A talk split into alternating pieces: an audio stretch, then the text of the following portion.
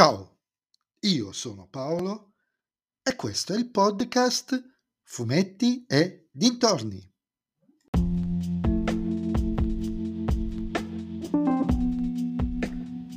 In questo episodio del podcast vi parlerò della prima stagione della serie Il simbolo perduto, disponibile sulla piattaforma Now TV.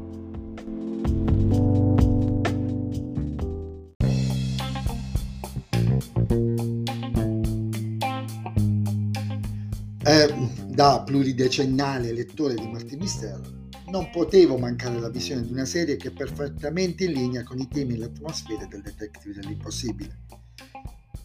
Questa serie è tratta da uno dei romanzi di Dan Brown che ha come protagonista il professor Robert Langdon, che per quei tre che non lo sanno è stato interpretato cinematografic- cinematograficamente da Tom Hanks nella trilogia iniziata con Il codice da Vinci. Tra parentesi, Il codice da Vinci non è il primo romanzo, è il secondo. Qui Langdon è, è molto più giovane, praticamente è agli esordi, anche se da quello che ho capito sul romanzo non è così, e si trova invischiato in un'oscura storia sui misteri della massoneria americana.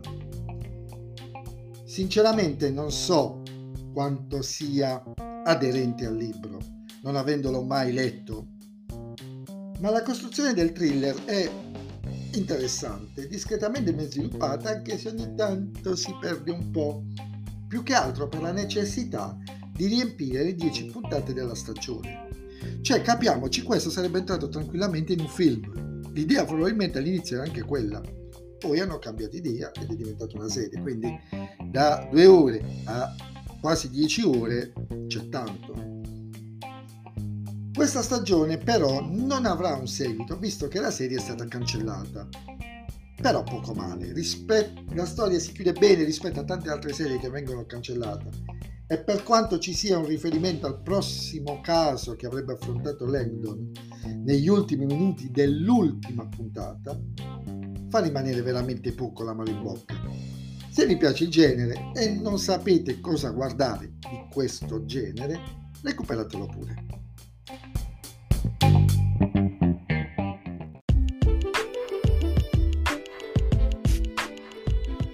E anche questo episodio del podcast è terminato. Mi riascolterete nel prossimo episodio. Vi ricordo di venirmi a seguire su Instagram sul profilo Fumetti Dintorni, link in descrizione dell'episodio e anche del podcast. E se vi piace il mio podcast, beh, non dovete fare altro che suggerirlo ai vostri amici. Se invece il mio podcast non vi piace, beh, allora suggeritelo a chi non sopportate. Ciao a tutti!